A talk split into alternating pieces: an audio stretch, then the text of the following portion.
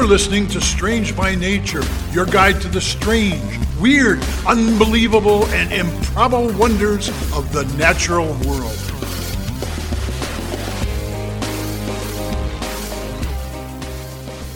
Hello, everyone. Thanks for being here today. I am Kirk Mona, and I am joined today by Rachel Ginza and Victoria Thompson. We are all professional naturalists who together have scoured the world for weird and wonderful wonders just to please your mammalian brain's desire for novelty. Isn't that nice? Let's do this. Hello, everybody. I am starting us off Hi. this week Hey. with a joke. It's a really good joke, guys. Yes, I love jokes. Okay, I'm ready. I'm ready. All right, you ready? What's black and Yep. white and black and white and black and white and green? The green threw me off, Victoria. I was at first. I was picturing like a, a zebra rolling down a hill. Uh, Is it a grass stained zebra? Close. Three zebras fighting over a pickle.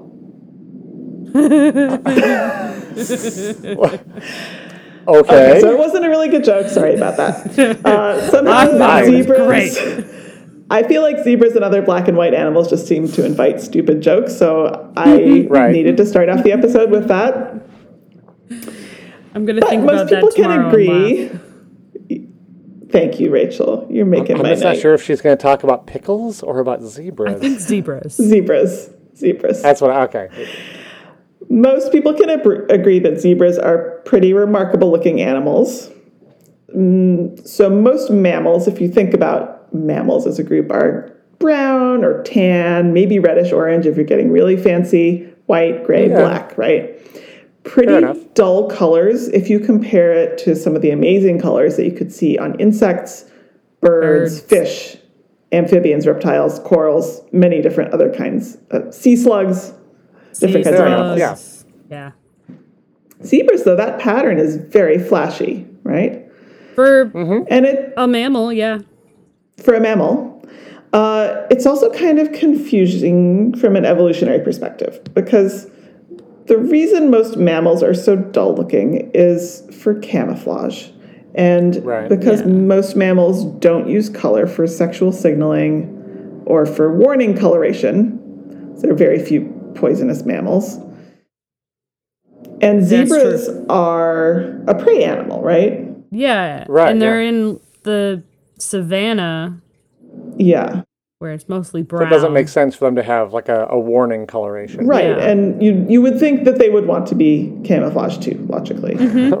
Could be useful in a uh, habitat with large feline predators yes, chasing you, such as a lion, for Cheetah. example. such as a lion. Correct. leopard. So I can't remember for sure what I was taught in school about this, but I know that I heard as a kid that zebra stripes actually were for camouflage in the grasslands. The stripes have somehow like made them blend in with the grass, maybe like at twilight. This is pretty far fetched if you actually look at pictures of zebras. Like Yeah. you can Google it and you're like, there are a couple where they're like in the grass and you're like, "Mm, maybe not really. Don't think I can still really No, see that no. zebra. Well, does their predator have a? I might be jumping the gun, but do the, does their predator have vision that would make it harder for them to s- be able to see the black and white? It's a fair question, Oh, Rachel. Yeah. Um, and I think that there has they're probably attempting to do some research into that area. Um, but it, it can be hard to figure out what other animals see. Yeah, I, I bring it up can't because I them. know uh, that's true. Uh, I know that tiger coloration, we wouldn't think it would work very well, but in the eyes of their their prey animal, I know that prey animal can't see orange, so they Mm. blend in really, really well uh, in the forest. so it's like such. when hunters are Yeah. wearing the blaze orange. Yeah. it- yeah. So you know, it's possible that could that could well be. Um, uh, there are a few other kind of more reasonable hypotheses that I've heard, more reasonable on the face of them anyway. So one is that the stripes act as a kind of confusion camouflage that make it hard. That, that's what I had. I had always heard. yeah, that's kind of the main one I've heard more recently until I started hearing this other thing that I'm going to talk about. Oh, But uh, okay. so making it hard for predators to tell kind of where one zebra stops and the next begins. This is really a hard hypothesis to test if you think Right. about it. Yeah. And there's not a lot of scientific support for it. It's a cool idea. You could be like, yeah, that kind of makes sense. Maybe, yeah, but uh, hard to tell. Uh, another idea So is can I ask? Is this is the lack of scientific support? It's not that people think scientists think it's not likely. It's, it's that it's very hard to test for. Is that what you're saying? yeah, I think so. Okay. And I think there there may have been some experiments done that didn't really. I didn't dig into this a whole lot, to be honest. Okay. Because Areas you've got for something further else for research. us. Yes, I have some. I, I'm I'm going down a different path here. I'm intrigued. Um, so another idea is that the stripes are really there for other zebras to help them identify each other, and they do each have Okay. a unique stripe pattern, kind of like a fingerprint. So you know that's that's possibly legit. Um, another kind of more out there one is that the stripes are for cooling. So Okay. Uh, what? stick with me here. The black areas heat up more quickly and more than the white areas, and this Huh? True. uh, could lead to a kind of uh, sort of surface level turbulence, leading to more evaporation of sweat and more cooling. Yeah, Kirk is making a very skeptical face. Yeah, more more turbulence than say I don't know walking. Right. Running, Or- galloping. Now, there have been some experiments. I don't doubt that there's an effect. this. I question whether or not it's going to really make much of a difference. Yeah. There have been some su- experiments that support this somewhat and some that don't so much. Um, so more research is needed. Recently, though, here I'm getting to what I'm actually talking about. Okay. There has been evidence for a different hypothesis fly deterrence. Ooh. Yeah. Oh, okay. Biting flies are a really big deal in Africa. You may have heard of the Yeah, tsetse they fly. are. They transmit sleeping Mm-hmm. sickness. There are also other diseases that are spread by flies, biting Mm-hmm. flies. Um, and that could be like a really major source of disease and death, um, not only for people, but also for, for animals. And so I'm not exa- exactly sure who came up with this idea, but basically there was uh, this ecologist in the UK, Tim Caro, and he'd already done a lot of research on this hypothesis uh, in Africa, and he had been able to link a stronger stripe pattern in zebras to geographical areas that have more biting flies. But back home in the UK, he actually encountered an amazing opportunity to do some experiments because there is this landowner in the UK who has a herd of zebras. Okay. Okay. Yeah. This is for conservation purposes, actually. So they, they kind of like a breeding stock for zoos and some stuff along that line. Okay. Um, so Sure. this landowner owner has some zebras, and they also have some horses. And zebras uh, in this situation are a lot easier to observe than in the wild because they're used to people and they're kind of in a more enclosed area. So they were able to observe that both the zebras and the horses seemed to tr- attract flies about the same amount, but the flies were less, much less likely to actually land successfully on the zebras than the horses. They would try to land. Huh. Something about the stripes seems to confuse their visual system, and they would like bounce off instead of stick in the landing, All right. like zoom in and like veer off or not or bounce off, Okay. Um, which is just kind of hilarious to think about these inept flies trying to land on a zebra. Um, Right. Even more funny, as a follow up experiment, they got zebra striped coats for the horses. I was just thinking. Okay, go I, on. I love Yes. this. And they found that flies were also less likely to land on a horse if it was wearing a striped coat, but they would still land on the horse's Huh. head, which did not have stripes on it. See, here was my thought. Needs a hat. Uh, I work in a park that in July is absolutely overrun with deer oh, flies. I am right there with you, Kirk. I And so I was thinking, haiku for You know, back in the 80s, I had a pair of black and white Zubaz pants. Uh, I don't own them anymore, but you know, you can get them online. And I did actually just do a, a web search while you were talking, and you can buy an entire black and white zebra striped suit, uh-huh. like you know, like a like a, a dress suit.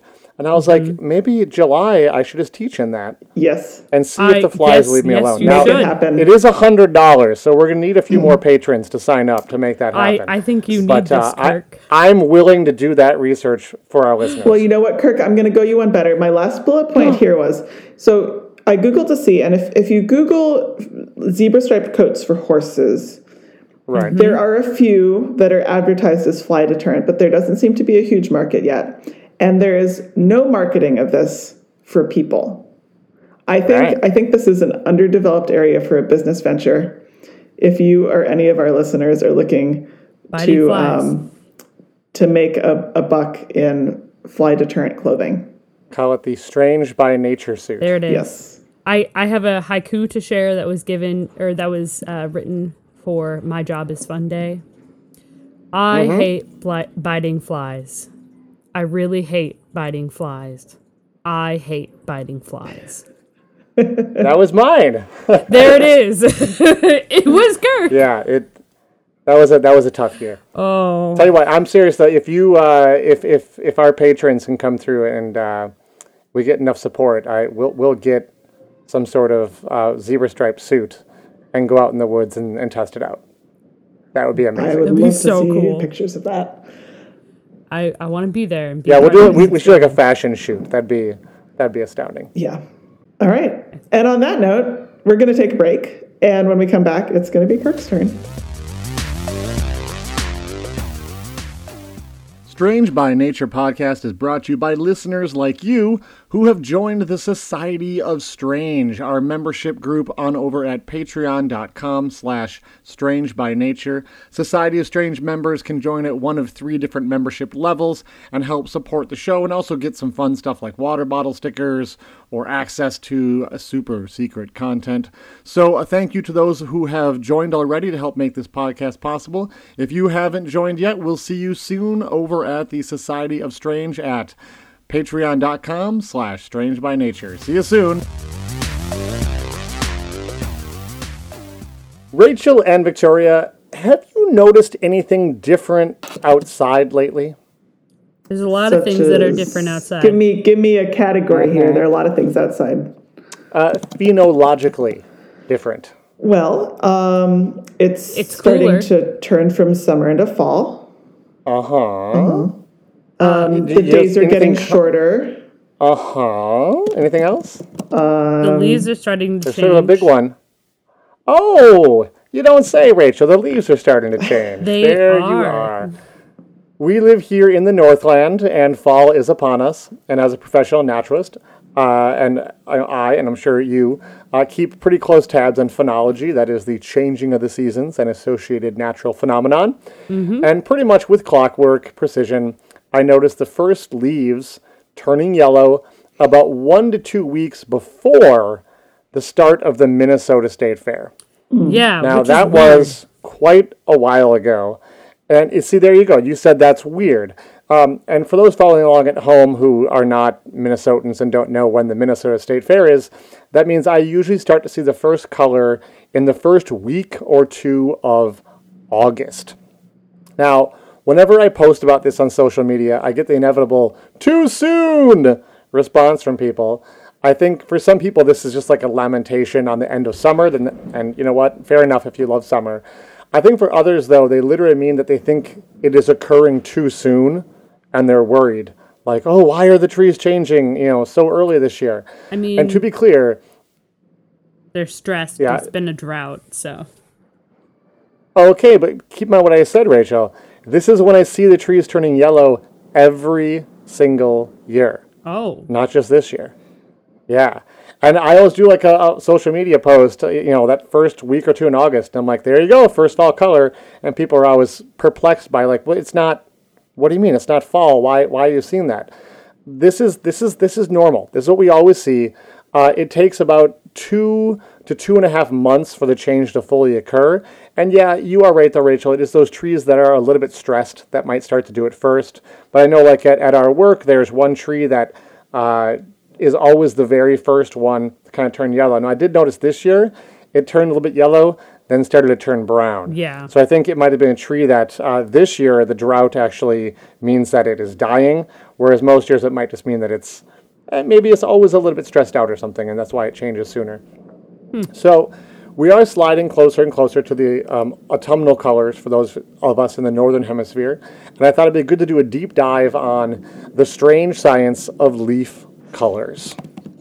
beautiful. So, uh, first off, we think of leaves being green because they reflect green light and absorb other colors, and this is due to pigments in the leaves. They serve functions in the leaves uh, other than just making pretty colors.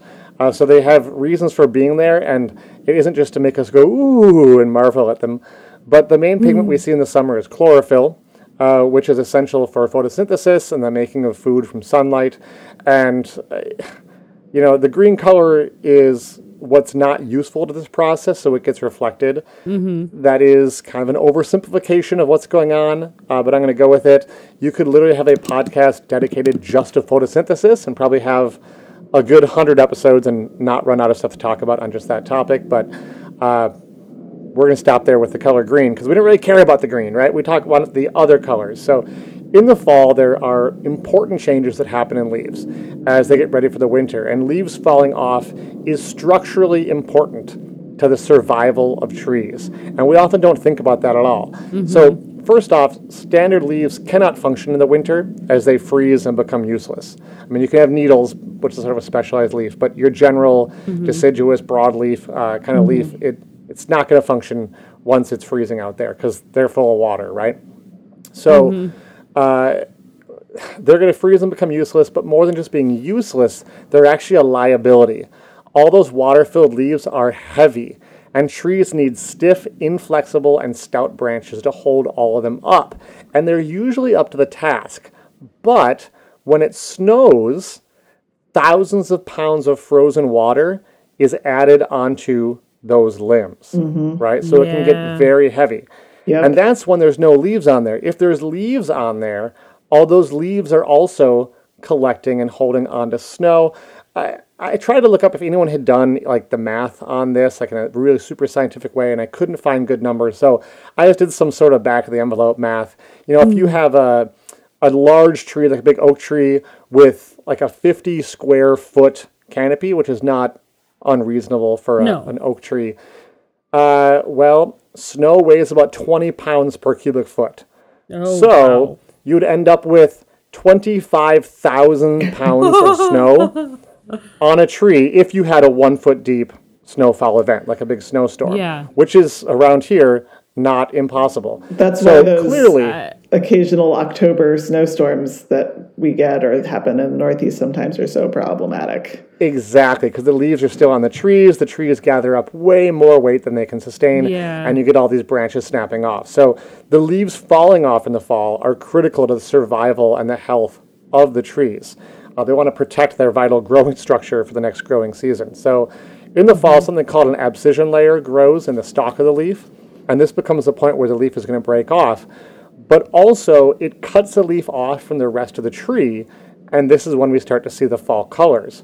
When chlorophyll no longer serves a function, it starts to die, and we lose the green color in leaves, and this is when we start to see the underlying colors that have been there all along, but covered up by the green. The first colors we see are yellows and oranges, and they're caused by a familiar friend from last week, hmm. carotenoids. There it is. I see what you did there. Yeah. So the so the carotenoids, like this all came from Rachel's flamingo topic. You know, the the carotenoids in those leaves are there all the time, right? Mm-hmm. Uh, things like beta carotene or the lute- lutein, and uh, when the green is no longer there, you can see them. But the story doesn't end just there. Nature has one more strange quirk to reveal before winter comes. The truly show stopping reds and purples of autumn are caused by something completely different.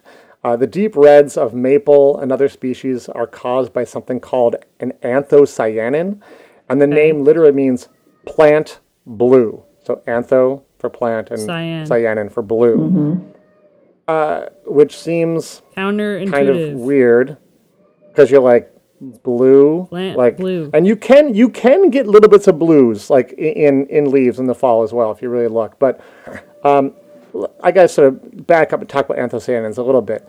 They're found naturally in all kinds of plants but the most familiar place you'll see them is in red cabbage. You've all seen a red cabbage? Yeah, here's the weird thing though. What color is a red cabbage? It's kind of purple. purple. It's not red is it? No. Why do we call it a red cabbage Does that make any sense Pe- people in history called all People- kinds of things red that weren't actually red. And that that's totally fair, totally fair. But I have another theory why it might be called red cabbage, though. Um, and it's super, super cool. Um, it may have to do with a quirk of the anthocyanin molecule. It reflects light that looks, say, purple when it's in that red cabbage because of the actual physical shape of the molecule, mm-hmm. right? So it is reflecting purple light because of its shape. It this molecule changes shape depending on the pH of its environment. Yes, I know this. Yeah. So yeah. if you put purple cabbage leaves into a salad and you then pour an acidic vinegar based dressing on them, the pigments will actually change shape and literally reflect light at a different wavelength, and the leaves will now look red instead of purple. Yeah. So it could be one of the reasons we call it red cabbage is that we often eat it in like vinegar. And so when we see it on the plate, it actually looks red, even though when you bought it at the store, it was purple. There's actually really a pretty fun science experiment you could do at home with red cabbage, Oh, yeah. where you whiz it in a blender with some water, and then you can put it into a bunch of different containers and add different amounts of different types of acidic and basic substances to it, and it really it does create a whole spectrum of different colors. Uh, so if you Yep. put bases in, it gets blue and then green, I think, at the very Green, basic yeah, end. all the way to green. Yeah, and then uh, the more acid you add to it, the redder and pinker it gets. So it's pretty awesome.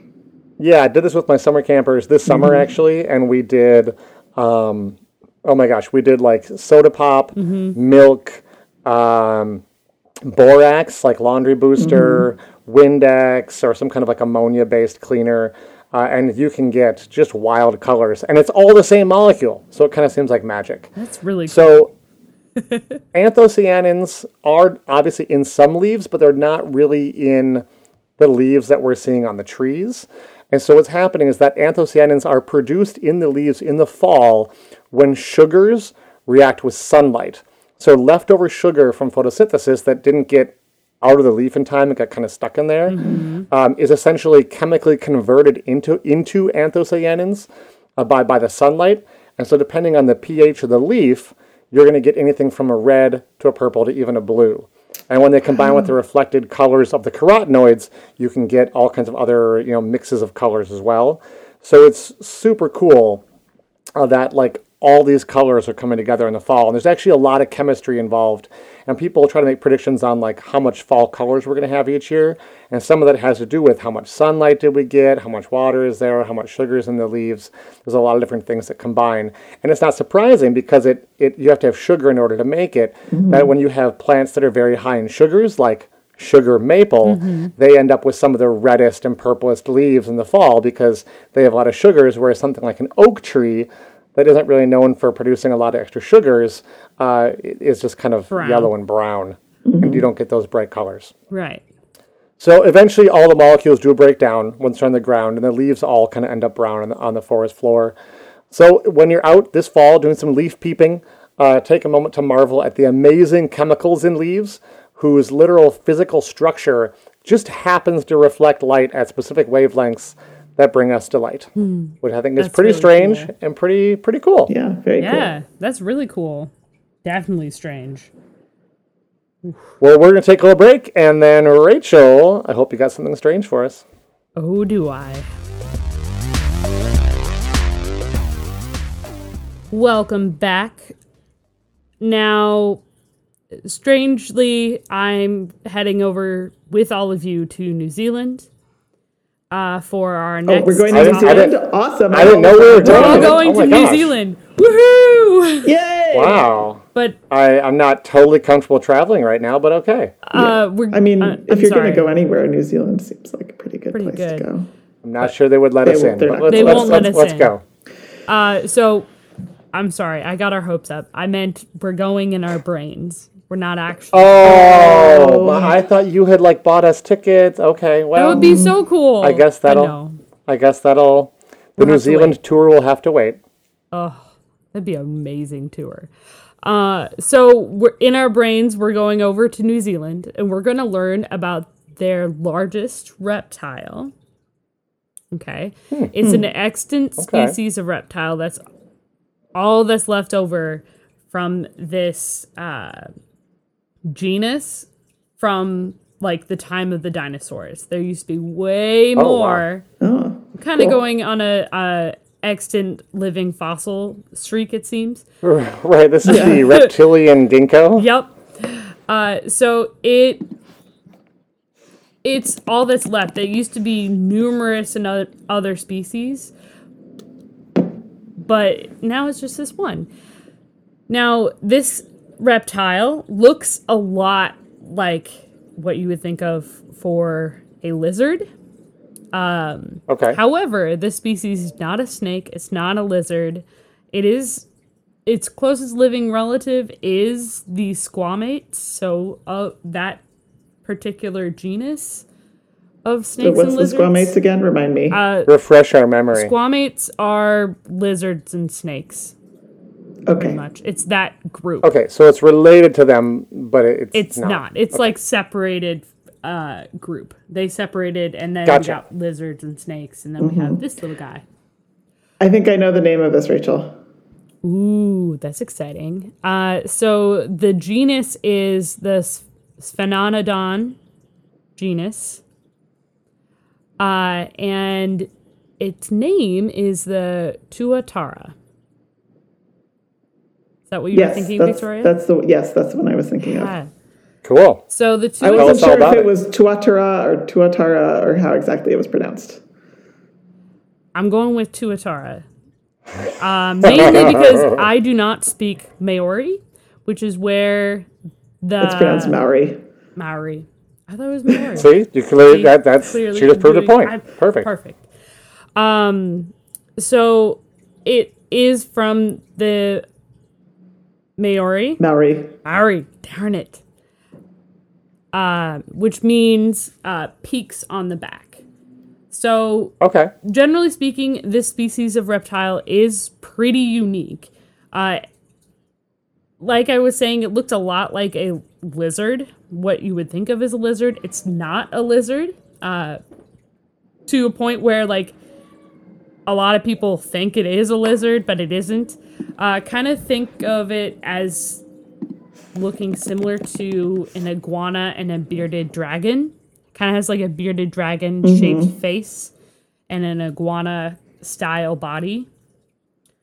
Um, it's a greenish brown and gray uh, animal, and is about 31 inches in length from the tip of its tail to its head, and it has a spiny crest along the back.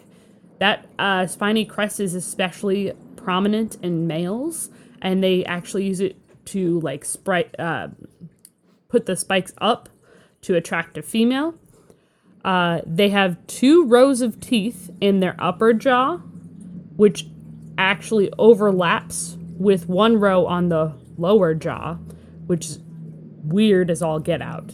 Yeah, that's so does weird. like the lower jaw row fit in between the two upper jaw Yeah. rows, basically? Yeah, that's really cool. It's really cool and it's very unique. It's not found in like any other living species, really.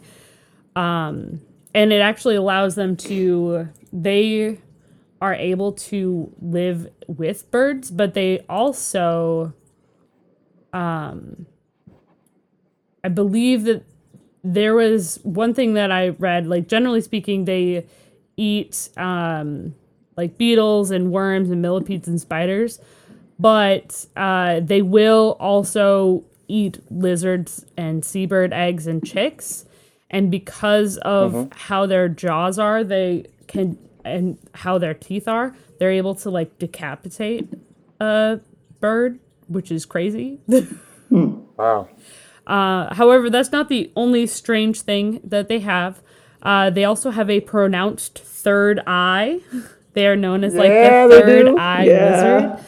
Uh, they're not a lizard, um, which is strange because it, it's not a true eye. It's photoreceptive and it's something that scientists think is more for um pho- like I said, photoreceptive. So like for circadian rhythms, being able to time the changing of the seasons, um, because they actually change their circadian rhythm. Rhythm when they're young, they are a diurnal species, But when they're an adult, they are a nocturnal species, Oh, weird. which is very bizarre. Most animals do not change that over. And it's not like an eye, like you don't see it when they're an adult. Like there's not an actual eyeball there. There's not an eyeball there. it's no, under under the skin, kind of. But it actually has like a lens, even. Like I mean, it's it's it's pretty wild. prominent. You can see it, um, which is why it's so bizarre. Um, they, Gosh. yeah, it's called the. It's also called the parietal eye. Um, Right. It does have its own lens, and it has something that resembles a cornea, a retina with a rod-like structures and like nerve connections to the brain. But it's Cool. it's not super super duper um seen when they become more of an adult uh, but you can see it very clearly when they're hatchlings when it's like pretty translucent tr- the patch is pretty translucent lucent there we go Gotcha. which is real real weird um Yeah. you you that that's a fact. Yeah. Uh, so they also, like turtles, actually, they have the most primitive hearing organs. Um, so they can hear, but they don't have any external ears. So there's no ear holes. So, but they're still able to hear with no ear hole. There's not an eardrum or anything like that, or a tympanum. Uh, and it's mostly like filled with loose the mid- middle ear is mostly f- filled with loose tissue uh, but it's still able to like get the vibrations and everything and translate it to sound in their brain Sure. which is bizarre um, they are generally they are found in 32 small islands all around new zealand uh, they are not found on the mainland anymore. Um, they have been driven out of that because of uh, rats mostly. Yeah. Oh, bummer. Yeah, so their biggest Invasive threat is actually are a big problem. really big problem in New Zealand. Cats, rats. Cats, rats. Uh, yeah, so they face a lot of threats when it comes to mice, rats, some habitat destruction, as well as pretty low ge- uh, genetic diversity. Um, There's not necessarily a ton of them. So I don't want to end the episode on that saddish type note. So uh, I'm going to talk a little bit about some more unusual things, uh, just a couple, including how old that they can be. So they have one of the slowest growth rates of any reptile, uh, but they keep growing until they're 35 years old. Uh, their average lifespan is about 60 years, but they can live up to about 100 years, which is pretty old for like a Yeah. little lizard looking reptile. Yeah. I mean, turtles beat them pretty easily, but yeah, that's Tur- still pretty turtles old. are. Yeah. turtles are a special beast. uh, they also, which is pretty unusual, they are ectotherms, which be also another phrase that we have is cold blooded. They're actually pretty active in cool weather. So they don't thrive in constant temperatures of like really cold, cold temperatures. Uh, and when I say that, I mean um, like 25 degrees Celsius. Uh, that's you know probably about uh, it's like seventy-five degrees or so. Yeah. So, which isn't really super cold, but generally, uh, when it comes to the uh, being able to withstand colder temperatures in a uh, for a lizard-like reptile, like they're pretty good at that. Uh, to the point where their eggs, if it gets to be too cold, um, they can actually stop development while they're still in the egg until it warms up enough for them to start developing again. Oh, cool. Yeah. Uh, I don't have that much else for the Tuatara, but they're a really cool looking reptile, and the fact that they are a reptile but not a lizard. It kind of trips my brain up a lot. Right, because they look just like a lizard. They Like look lizard. just like a lizard. it's really weird. Uh, yeah, but that's all I have for you all today. Awesome. Well, thanks for sharing. Thank Thanks, you. everyone. Thanks for joining us, everybody. Talk to you next week. Bye bye. Bye. Thanks everyone for listening to today's show. Be sure to subscribe. New episodes drop every Wednesday, and we love sharing this strange world with all of our listeners. If you would be so kind as to leave us a five star review, that would be great. It lets other lovers of the strange discover the show. You can reach out to us on social media by searching for Strange by Nature Podcast on Twitter, Facebook, and Instagram. You can send us an email as well. Our address is contact at strangebynaturepodcast.com. If you want more information about the show, you can also check out our website, which is strangebynaturepodcast.com. Until next week, get outside, stay curious, and embrace the strange.